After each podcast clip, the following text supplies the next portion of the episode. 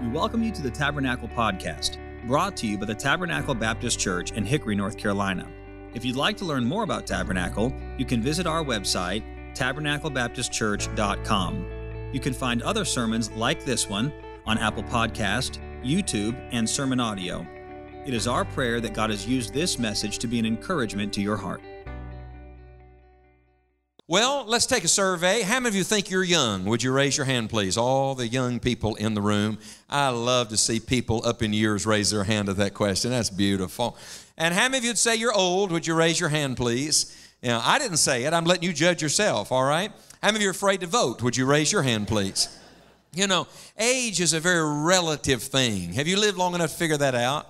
I was preaching in a teen meeting a few years ago, and I said something about being young, and we got in the car afterwards. You know, preachers want their wives to say good things and to encourage them. And we got in the car, and Tammy, first words out of her mouth said, There was one thing you said tonight you probably don't need to say again. And I said, What's that? She said, You said you're young. And I said, Right. She said, Not to those young people, you're not. You're old now. And it's true because old age is just a little older than you. And I've come to the place in life that I feel like I'm, I'm caught, if I may say it that way, between generations. I just uh, turned 46 a week ago, halfway to 92. That's what I am, halfway to 92. And I have lived long enough now to, to be grown and to have received certain things from my parents. I'm so grateful to God they're here tonight. And now at a stage in life where our kids are almost grown.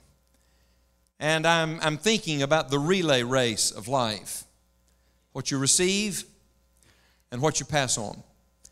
Tonight, I'm going to take you to a verse of Scripture, and I'm only going to preach one verse tonight. Some of you are saying, oh, good, it's going to be a short sermon. Not necessarily, but one verse of Scripture tonight. And it is a famous verse, and it is often quoted, and it is usually misunderstood. In fact, I think it probably is one of the most misinterpreted and misapplied verses in the whole Bible. And I have good news for you tonight. Whether you consider yourself young or old or anywhere in between, there is some truth here for you. I want you to open the Word of God with me, if you will, please, to the book of Proverbs tonight. When I say I'm limiting myself to one verse, I'm doing so because Proverbs is a book of sentence sermons, and by and large, uh, each of these verses stand alone, and they're packed with truth. It's amazing how much truth God can pack into one verse. I bring you to Proverbs chapter number 22, which is known for lots of amazing verses. For example, verse 1 is a good one. A good name is rather to be chosen than great riches, and loving favor rather than silver and gold. That's a good one. How about verse 4? By humility and the fear of the Lord are riches and honor and life. That's a good one. Tonight I bring you to Proverbs 22 and verse number 6, where the Bible says, Train up a child in the way he should go, and when he is old, he will not depart from it. Fascinating to me that you see childhood in the first part of the verse and old age in the last part of the verse. Yet all of life wrapped up in one verse of the Bible, Proverbs 22, verse number 6. Solomon, of course, wrote the majority of the book of Proverbs. He wrote three books of the Bible. He wrote Song of Solomon when he was young and in love. How many of you are still young and in love? Yes? God bless both of you. That's wonderful. He wrote Ecclesiastes when he was an old man at the end of his life, looking back on lots of bad decisions, full of regret. But he wrote Proverbs really at the, if we might say, the middle age of life. At the period of time where he'd lived long enough to have entered into a certain understanding of so many things. And he gives these, these power packed sermons like this particular verse. Would you read the verse out loud with me? Do you have it in front of you? Proverbs 22, verse 6. You probably could quote it from memory, but put your eyes on it, would you please? Ready? Train up a child in the way he should go, and when he is old, he will not depart from it. Several years ago, a lot of years ago now, I was about, I don't know, maybe 21, 22 years of age, and Tammy and I had not been married real long. We had Morgan at the time, I think she had entered the world. She was still a baby, and I went to preach in Puerto Rico at a teen camp for a week. A mutual friend of ours named Johnny Daniels was hosting the camp. It was out in the rainforest in the middle of nowhere. I still remember how secluded it was. And, uh, I live in the mountains, but this was really in the mountains and up back roads and out in the middle of no man's land. It was a good week. It was a good week for me. You know, preachers like to think that they go to places to do the speaking. I, I've realized now that a lot of times God takes me places to speak to me. And the very often, it's really not about my sermons. I could not tell you what I preached on that week. I do not remember a single sermon I gave, but I remember one conversation that I had. Johnny Daniels and I were sitting at lunch one day and just talking about life and family. He knew we had a little girl, and he knew I was working with teenagers and trying to help young people serve the Lord. And, and he said to me, just kind of off the cuff, at least I thought, he said, Scott, you know that verse? You know that verse in the Bible, train up a child in the way he should go when he's old and not depart from it? And I said, Yes, I know that verse. He said, What's that verse mean? Now, he was setting me up. That's really what he was doing. Because he knew what it meant, and he knew I probably didn't know what it meant. And I gave the standard answer. You know the answer.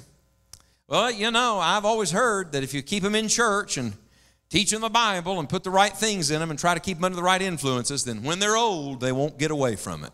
I'll never forget his response. So the day I die, he, he jumped up in his seat, kind of hit his hand on the table. He said, Son, I have lived long enough to know that's not true.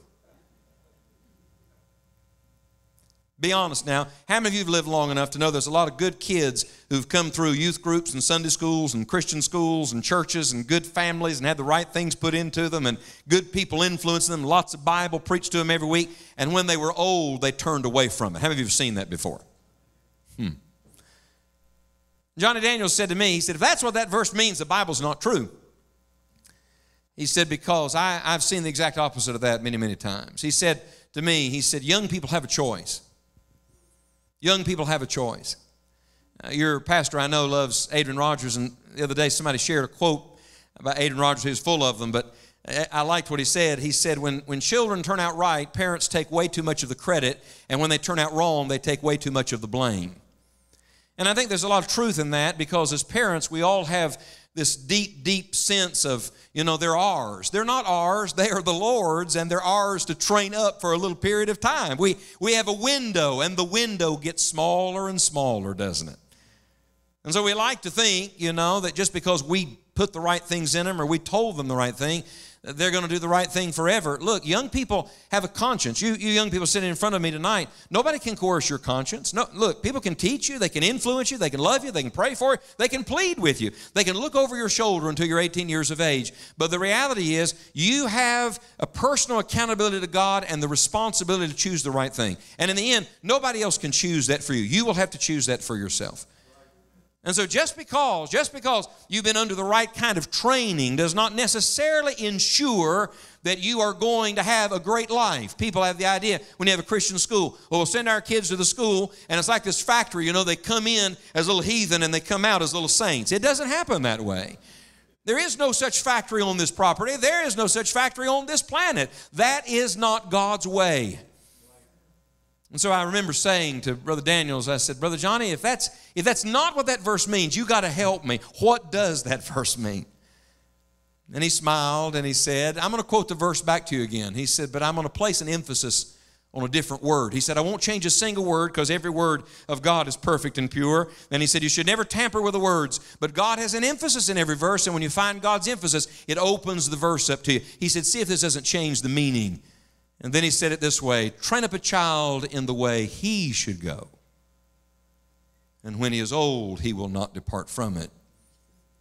And I remember what Brother Johnny said to me that day. He said, Scott, that verse is not a promise to claim, it's a principle to live. See, everybody's looking for some promise that they can hold on to that maybe the kids will turn out right. He said to me, This is not some empty promise that you just hold on to and think, well, maybe someday it'll all turn out better. This is a principle that we all must apply, old and young. There's a principle here for every one of us. And so if the, if the misunderstanding is that, what's the meaning of the verse? I got to studying this verse and I found out that Johnny Daniels was exactly right. That in fact, that wasn't his interpretation or his idea about the verse. That is exactly what the verse means. Look at the verse again. When the Bible says, train up a child in the way he should go. Did you know that in the language of the day, the, the Hebrew language, that literally this word, the way he should go, means his individual way? His, look, the way here is not God's general way for everybody. I mean, I think we all would agree everybody gets to heaven the same way. Can we get an amen on that? There are many ways to God. There's one way to God. His name is Jesus. And so, if you want to be saved, if you're young or if you're old, it doesn't matter. Everybody goes to heaven the same way. And then God has a way for Christians. He wants you to be baptized and He wants you to be a part of a local assembly like this where you can serve the Lord and fellowship with God's people and grow in the grace and knowledge of Jesus. He, he gave you a book to guide you and He gave you access to God in prayer. He gave you the command to go into all the world and preach the gospel to every creature. I might say all of that and much more is God's general way for all of His children. That doesn't vary from person to person.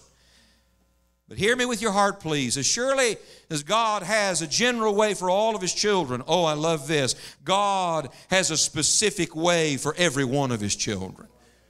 There's a path laid out for you that only God truly knows and only God can help you really find. Oh, and this is wonderful. If you ever find that path when you're old, you won't want to depart from it because you will have discovered why God put you on this planet. You know what I meet on the road all the time? Sad, empty souls. I'd like to tell you I meet them out in the world, but I meet a lot of them in church buildings. They're Christians. They're on the way, brother. They're headed to heaven and perfectly miserable in it. And do you know why? Because they have lived without discovering why they're breathing. Do you know some people live their entire life without ever finding God's path, God's way for them? And so they search and they wander and they think there's got to be something, I'm missing something somewhere, but they never find God's path for their life. And I'm looking tonight at a bunch of trainers and trainees. That's what we have sitting right here in front of me. A bunch of trainers and trainees. If you're a young person, I mean by that, you're still at home and still under the, the leading of parents or grandparents or somebody that's helping raise you. You're still in school. You're still at that stage and season in life. You're at the juncture where you're the one being trained, being brought along. And might I just say, that's not a negative, that's a positive. Stop wishing your life away. When I was in junior high, I wanted one thing I wanted to be in high school. I got in high school, I wanted one thing I wanted my driver's license. I got my driver's license. I wanted one thing. You know what it was? I wanted to be out of high school. I got out of high school. I wanted to be in college. I got in college. I wanted to be out of college. I got out of college. I wanted to be married. I got married. We wanted to have children. We had children. I wanted to stop. It doesn't work that way. Because life, like a freight train, picks up speed as it moves forward. And some of you are wishing your whole life away. Can I just say to the young people who gather here tonight, enjoy where you are in life, enjoy the people God's put you with, enjoy the place of God's providential choosing for you, even enjoy the generation God has sovereignly allowed you to live in. Look, there's a lot of bad in this world, but God is still good. Enjoy what God has given you right where you are. Don't wish your life away. Then I'm looking at a whole lot of trainers in the room tonight.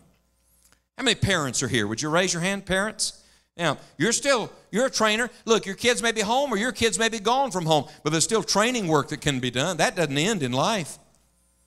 How many grandparents are here? Would you raise your hand? All your grandparents? I want you to know I, I would not be who I am today apart from the influence of my grandparents and what they passed on. I, the, the older I get, the more grateful to God I am for my parents and for my grandparents. In fact, I think a whole lot of the blessing of God on my life is directly attributed not to anything that I've done, but to the faithfulness of the generations of people that came along ahead of me. And I want you grandparents to know God's got something special for your life. You say, My time's over. Brother, if you're still breathing, your time's not over. So don't you die before you die, and don't you quit before God is finished. If you're still on the planet, it must mean God is not finished with you. It's a fascinating thing, but there really are only two groups of people in this room. There are those who are being trained and being brought along because God's laying a foundation for the rest of your life, helping you find your path, His path for you. I used to ask young people, What do you want to do with your life? I stopped asking that. Now I ask, What does the Lord want you to do with your life? I hear people say, I'm just trying to find my way, preacher. Well, there's your problem. Don't find your way, find God's way. And if you're not a trainee, then you're a trainer, which means you're to have a part in bringing the next generation along behind you and helping them to discover why God put them on this planet. And so tonight, I'm going to preach to both groups. I want you to do something. Everybody, would you participate? I want you to take out something to write with and something to write on real quick right now. And if you need to borrow something, do it quickly. But I want you to find something to write with and something to write on because I'm going to give young and old a list tonight. And I'm going to ask you to write the list down so you can take it home, talk about it, meditate on it, and I pray apply it to your life. Let's start with the young people because this is written to them. Uh, this book of Proverbs written to young people. So let's start with the ones who are being trained. And uh, by the way, look at the verse train up a child. Let me just point two things out before I give you the list. First, it says train up. I love this. God's way is always an upward way, never a downward way. You know what sin does? Stomps you on the ground. The devil drive a man down and kick him while he's down. But the Lord is always reaching to where we are and bringing us up. Lord, lift me up and let me stand by faith on heaven's table and a higher plane than I have found. Lord, plant my feet on higher ground. Set your affection on things above and not on things on the earth. It is the upward life. But there's something else. Look at it. It says, train up a child. And I know, I know. No young person enjoys being called a child, but may I just tell you something about the word child in the Bible? It doesn't mean you're some little thing running around. It means you got your whole life ahead of you. It is, it is never written in a demeaning kind of way, like he's a child. It's written this way look, you got your whole life ahead of you. Start now and don't waste a day of it. It's full of hope and full of promise and potential. So, what's the application of this verse to the young people in the room? Might be good if even us old folks wrote it down so we can pass it on to somebody. Number one, would you write this down? God has a way for your life. The most obvious thing here is if there's a path to find, it means somebody charted the path. Aren't you glad God's already in your future? Somebody said, Where's the Lord? He's everywhere. He's above you and He's around you and He's behind you and He's in you and He's with you. And yes, praise God, He's ahead of you. Like the pillar of cloud by day and the pillar of fire by night. The Lord, young people, is already in your future. God has something for you. Maybe there's some young person here right now, you're fretting. You're worried. You're just worried to death. You lay awake at night thinking about the future and wringing your hands and what am I going to do? And where am I going to go to college? And who am I going to marry? and What am I going to do with my life? Could I just say tonight, with all the grace I can, would you relax? You don't have to figure all this out. God already has it all figured out.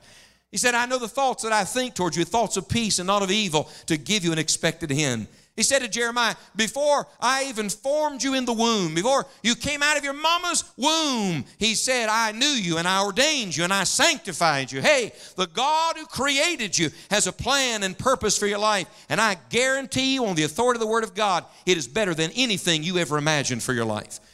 There is not a single plan that you could make or somebody else could make for you that could excel or exceed what the perfect God has in mind for your life. And the God who gave you this life has uniquely prepared you for it. God has a plan for you. There's a second truth I want you to write down. Young people, it's this you should begin to seek it as early in life as possible. You know what happens to people? They wait till late in life to start getting right. I have never met an older person who got right with God and said, I'm glad I waited to the end to get right. But I have met a lot of people who said, I wish I had started earlier and not wasted my life. Let me show you something. Hold your place. Everybody, put your hand right here. Coming right back to the verse. Don't lose your place. Go back in your Bible to the Psalms just for a second. Look at Psalm 90. Psalm 90 is the oldest psalm in the Bible. It's so old that David didn't write it, Moses did. It's Moses' prayer. Did you ever notice this verse? There's a lot of great verses, but did you ever notice this verse? Look at Psalm 90 and verse number 14. Oh, satisfy us. What's the next word, please? Early. Circle that in your Bible with thy mercy, that we may rejoice and be glad. Read the rest of it, please. All our days. Notice the divine order. If you want God's blessing on all your days, get Him in on it early. You want the Lord in on the landing? Get Him in on the takeoff. See, we treat God like Mr. Fix It. We're going to go chart our course and do our thing and make our way and be our own person. And then we make an everlasting mess out of it. And we run to the Lord and say, Lord, can you fix this and straighten this out? Well, the Lord in His mercy so often does. But I want you to know that there is a better way. I'm going to tell you what the better way is. Don't make a mess out of it to start with. Give your life to God as early in life as possible. Let no man despise thy youth, but be thou an example of the believers.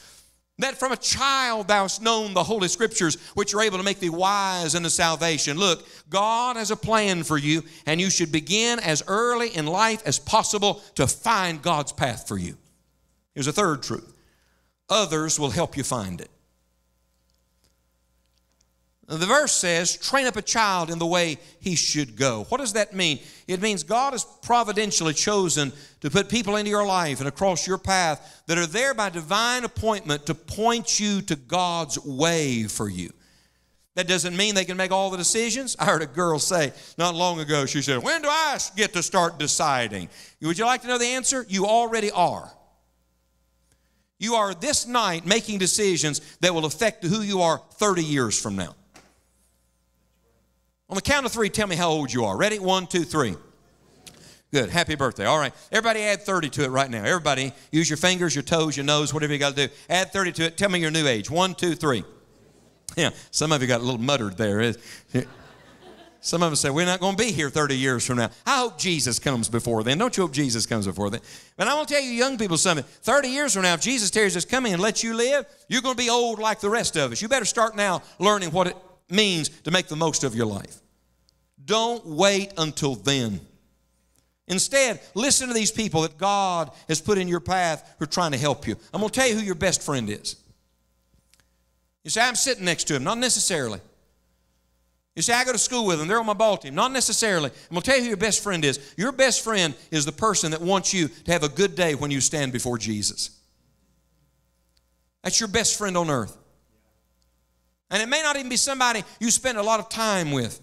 You see this man here who's given his life as a shepherd of this flock, preaching and teaching and guiding and counseling and praying. Do you understand something? He's not doing that for his health. He's not doing that for gain. He's doing that because he's trying to help some people find God's way for their life.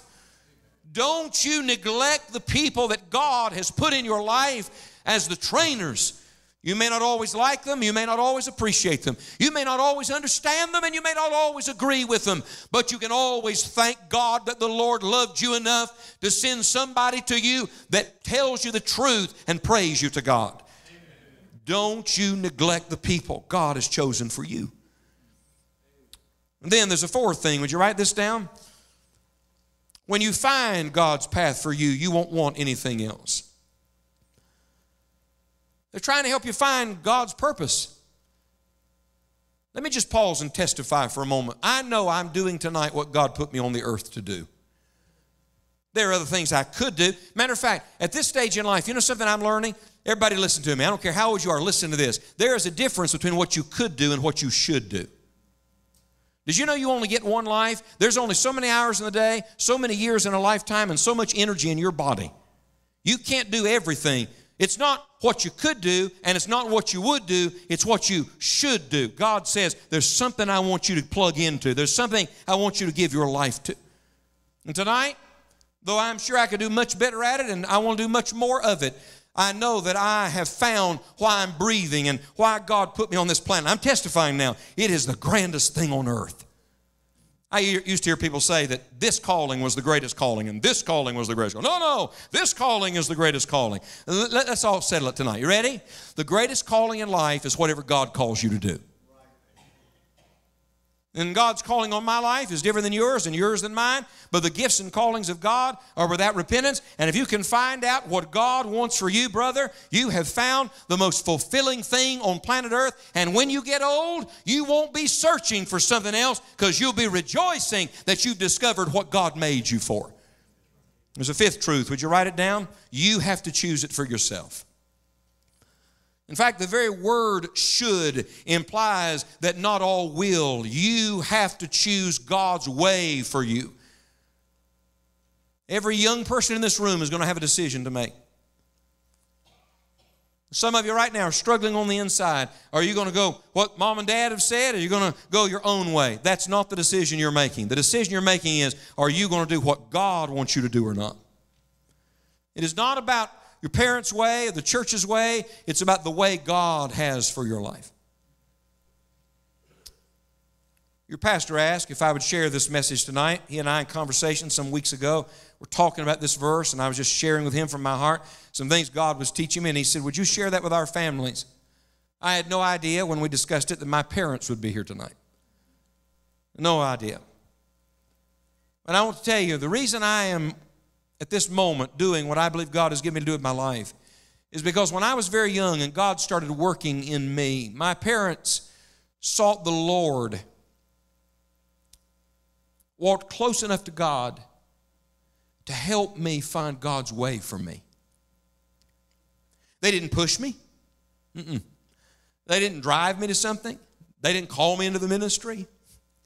They didn't try to, to manipulate and, and connive to get me where they wanted me. They didn't, they didn't push me. On the other hand, they didn't hold me back either. When God started showing me things, they were, they were the greatest cheerleaders I had. They encouraged me. I want you to listen to me tonight. I'm trying to help your family and I'm trying to help a generation come along behind us because 30 years from now, a whole bunch of us are going to be in glory if Jesus tarries his coming. Somebody's got to be here serving God. And the only way that's ever going to happen is if they find God's path for them. So let's flip the coin tonight.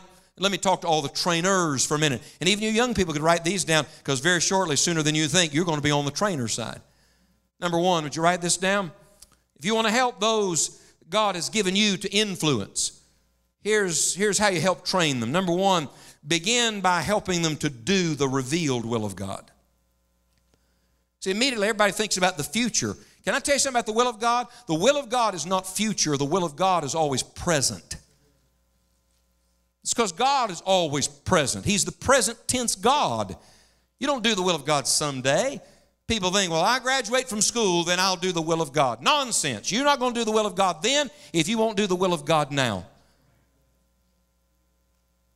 You remember what Jesus said? If any man will do my will, he shall know of the doctrine. That sounds backwards to me. I mean, the way we live is I got to know it to do it. Jesus said you got to do it to know it. How many of you want to know the will of God for your life? Would you raise your hand? Young and old alike, you want to know the will of God. I'm going to tell you how to know the will of God. Do today whatever God told you to do today.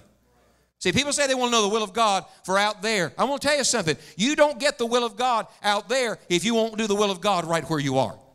What is the thing God has put in your heart to do? What is the thing the Holy Ghost won't leave you alone about? He keeps talking to you about it in every church service, every time you open the Bible, every time you get on your knees. God won't leave you alone. You got to start right there if you want to find God's path for your life. You got to take the next step, and when you take it, God will show you the next one. There's a second thing. Would you write it down? Encourage them to seek God for themselves. I think the greatest thing you ever teach a young person is how to pray and walk with God. You kids that are here tonight, I want you to listen to me. It's not just preachers that, that can pray and talk to God. You can pray and talk to God, and God will talk to you. Learn to get in the Word of God, learn to commune with the Lord. Mom and Dad, I'm going to tell you where I'm at. My pastor said to me when our kids were young, he said, Scott, the biggest struggle you'll have is not holding on to your kids, it's letting go of them. Boy, was that prophetic. And now uh, Morgan and Isaac off on their own, and now Lauren is, is coming to serve the Lord. Your pastor keeps getting all my kids down here. Leave them alone, man. And then Grant, our youngest, has only got a year left of high school, and I'm thinking to myself, wait, I'm, I'm releasing, I'm releasing, but wait a minute, I'm releasing them to God. I, I, thought the other day, I think maybe, you know how we do child dedications? Y'all do child dedications here? I think we ought to do two of them one when they're babies and one when they graduate from high school. And make parents come forward again with them real big and tall and say, we're giving them to God all over again and giving ourselves to God all over again. Because look, you got to give them to God. Watch this our goal is not to draw them to us, it's point them to Him. In fact, let me show you this. Go back to the Psalms again, just for a second, real quick. Go to Psalm 127. This is one of two powerful family Psalms that are right here back to back. Psalm 127 Psalm 128. Look at Psalm 127. We quote verse 3 a lot. Lo, children are an heritage of the Lord, and the fruit of the womb is his reward. That's a great verse.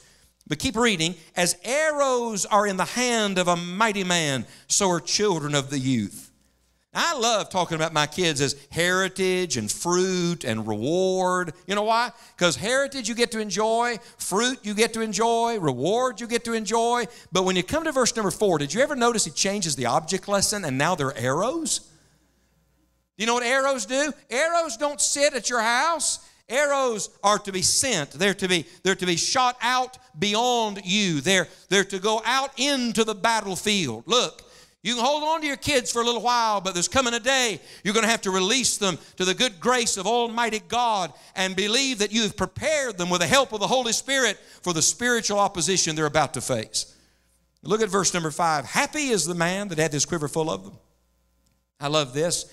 They shall not be ashamed, but they shall speak. Oh, mark that in your Bible. I love that. Not you'll speak, not, not you'll say, no, no, they shall speak with the enemies in the gate. I'm going to tell you what this church is about. This church family is about preparing the next generation to stand up and speak out for Jesus Christ.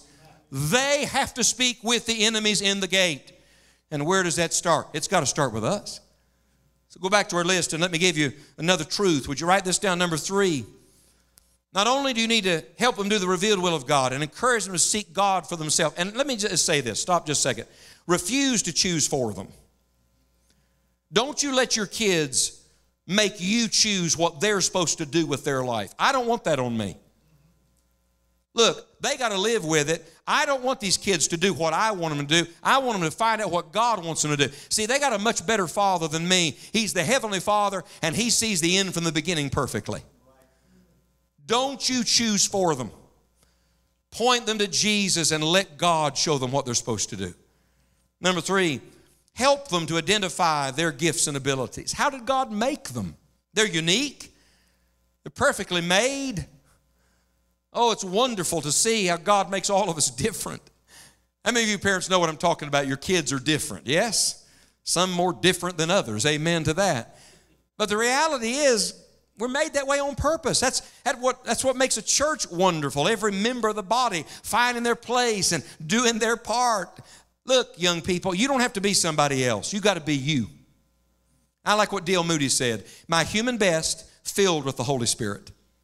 You don't have to be a cheap copy, a knockoff of somebody else. You just got to find out who you are in Jesus Christ and then be filled with the Holy Spirit and let God make you everything God created you to be.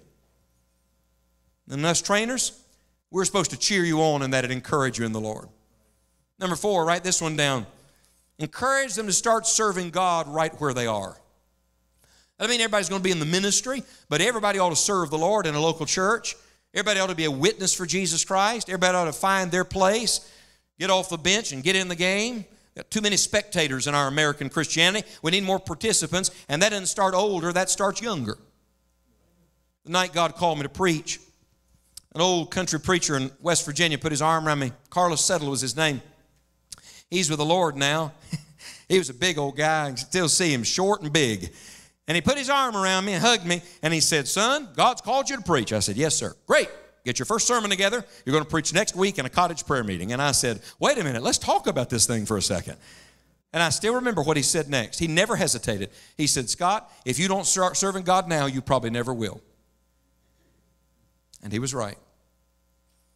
So I got my first sermon together and preached five or six minutes in Mr. and Miss Logan's home, and it was absolutely pitiful. And all the senior citizens got in line, hugged my neck when I was done, told me it was the greatest sermon they'd ever heard in their life, and I was the next Billy Sunday. They lied to me. That's what they did. But they encouraged me, and they cheered me on. And I want you to know these young people need somebody cheering them on to serve God and encourage them to start right where they are don't have to wait till you're perfect because you're never going to be perfect. You don't have to wait till the circumstances get better because they're never going to get better. And for the record, kids don't need to hear moms and dads and grandmas and grandpas whining around and speaking in unbelief about how awful the world is. I heard somebody the other day say, I wouldn't want to be a young person growing up in this generation. I thought, heaven help us. Don't tell my kids that. You think God made a mistake in when He let you live? I think it's a privilege that God would let you live on the edge of eternity in the generation before Jesus comes back. I think it's the greatest time on earth to be alive. Don't you miss what God has for you. Find His path and get on it. One more for all the trainers. Number five, stay close to them. Build relationships that stay close enough so you can give guidance. There's a fine line here. I learned early on. You're working with young people, for example, you can't just be their pal and be their buddy. It's not a popularity contest. Sometimes you got to tell them things they don't want to hear. But I also learned something as a parent. You know what it is? That not only am I father to these kids, but I'm to be a true friend to them. And look, they're out of my house now, but I want to be friends the rest of our life. And I want to keep the kind of relationship that I can pray for them and encourage them. They can ask me anything, they can seek counsel about anything. I hadn't necessarily planned to say this, but let me just throw this one in for good measure. You young people, don't make life altering decisions without seeking counsel. In the multitude of counselors, there's safety, and the multitude matters who you're asking. I have never made a major decision in my life. I'm 46 years of age. I've never made a major I'm talking about life altering decision in my life without seeking counsel from a certain handful of people. There's a certain group of people that are my, uh, my dearest, most intimate counselors. I can tell you names right now, and they're not always the people that you might think they are, but the people that have had my best interest at heart, who pray for me and love me and have pointed me to God. And I want you to know, you don't get to the place where you don't need counsel. You never graduate from needing God's wisdom. Stay close to one another. I believe it is a satanic strategy to disconnect parents and their children. I believe it is a satanic strategy to get old people and young people so divided in a church that the old people think these young people don't get it, and the young people think these old people don't get me. It's a satanic strategy. I'm choosing my words carefully. Because there's only one thing that one generation can pass to the next, and that's truth. And the only way it gets passed is if the two generations are still connected. If the link in the chain breaks, brother, we got a serious issue. And I'm speaking to every family tonight, and I'm speaking to this church family, and I'm saying to you, we must all step up to the plate and say, by the grace of God, I'm going to train up a child in the way he should go, so when he's old, he'll not depart from it. And if I am the child, I'm going to take the baton, I'm going to take my turn and run with it, and by the grace of God, I'm going to pass it on to somebody else. You young people, you said 30 years from now, how old you'll be. I'm going to tell you what you'll be. You'll be married. What kind of marriage you want? You're choosing now. What would you like your kids to think about you? I'll tell you what scares me to death that I could live and do something and my kids would say, I'm ashamed that Scott Pauley's my daddy. What do you want to leave behind? This verse is not some flippant thing we just quote to make us feel better. It's a divine principle that every one of us must say, by the grace of God, look, we've all blown it. We've all blown it. How many of you are sitting here thinking, man, I should have done a better job? Would you raise your hand? Yeah, well, join the club, all right? Start where you are. And it's not just in your home, it's in the church. Titus chapter 2. The older men teach the younger men, and the older women teach the younger women. Some of you say, My kids are grown, my grandkids are grown. Our, our, kids aren't even close to us, all right? God put you in, a, in the best family on earth. It's called the family of God. Everybody glad to be part of the family of God? Then let me recommend something to you. You older people, find you a young couple in this church that you can encourage. You find you a young single adult, a college age young person. You find you one of these teenagers and you love them and you encourage them and you invest in them and you teach them and you be their cheerleader. I'm going to tell you why. Because the devil's after every last one of them.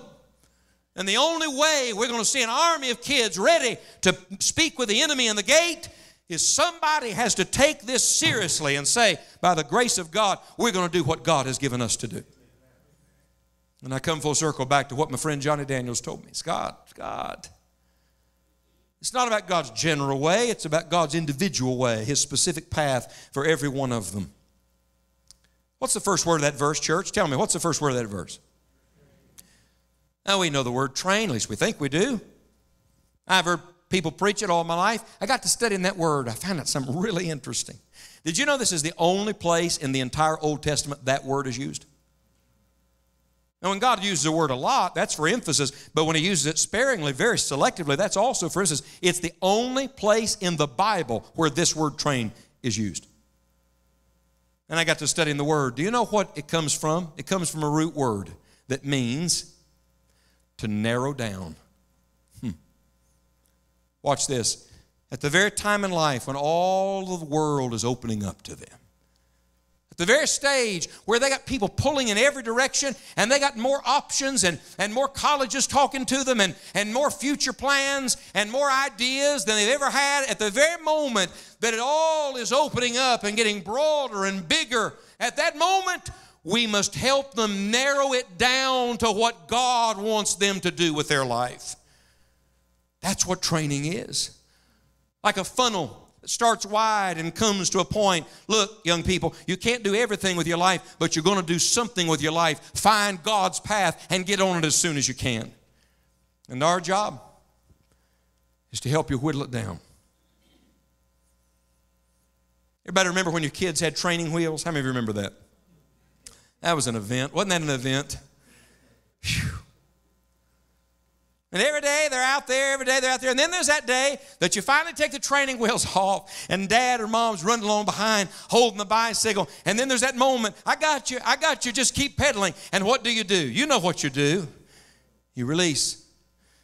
You're doing good. Keep, don't look back. Keep, keep riding. And suddenly they're off.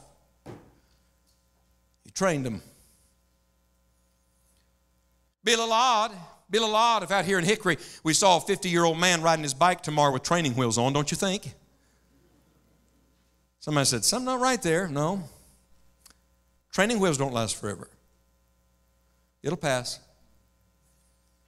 they'll be gone. They'll fall by the wayside, and you'll have to ride. It'll be your turn. In the Greek days, they had their equivalent of the Olympic Games. They called them the Isthmian Games. There was a little isthmus, not an island, but an isthmus, a little, a little jut, jutted out piece of land. And they came from all over the world. And it was big. I mean, it was a big deal. They had boxing matches with steel studded gloves, so they would fight to the death. That sounds like a lot of fun, doesn't it? They had boat races, they had all kinds of things. But the biggest part of the Isthmian Games was a relay race. It was really fascinating. You read all about it. It's really fascinating. They'd have a, a, line of runners here, and all of them were carrying not a baton, a torch, a lighted torch. Imagine running with a lighted torch. Off in the distance, you could see another row of runners waiting on them. They're facing this way, and beyond them, on the next ridge, where you could not see at the beginning of the relay race, there's another row of runners. And the, the, relay race was very simple. You not only had to run, you had to keep the light lit and you had to keep the torch upright and you had to efficiently and effectively hand it off to the next runner. And they had to receive it, and then they had to run with it with their turn. And then the third guy until finally he got to the finish line. It became so famous, they actually coined a motto. They, they would put it on things all over the region. And when people saw it, they knew exactly what it meant. And here was the motto Let those who carry the light pass it on. And I'm standing here tonight to say to you there were some people that handed me the light. They didn't tell me everything to do with my life, but they pointed me to God. And God showed me the path. And He still is. And what I want to do by the grace of God, I'd like to pass it on. And tonight I'm going to ask all the trainers and the trainees, the old and the young, to find your place in the relay race and determine by the grace of God you're going to keep running till you get to the finish line. Thank you for listening. We pray that God has used His Word to speak to you today. If you'd like to learn more about Tabernacle, you can visit us online at tabernaclebaptistchurch.com. There, you will find additional information about our church, opportunities to partner with us financially, as well as other resources that we hope can be a help to you. May God bless you, and thank you once again for listening.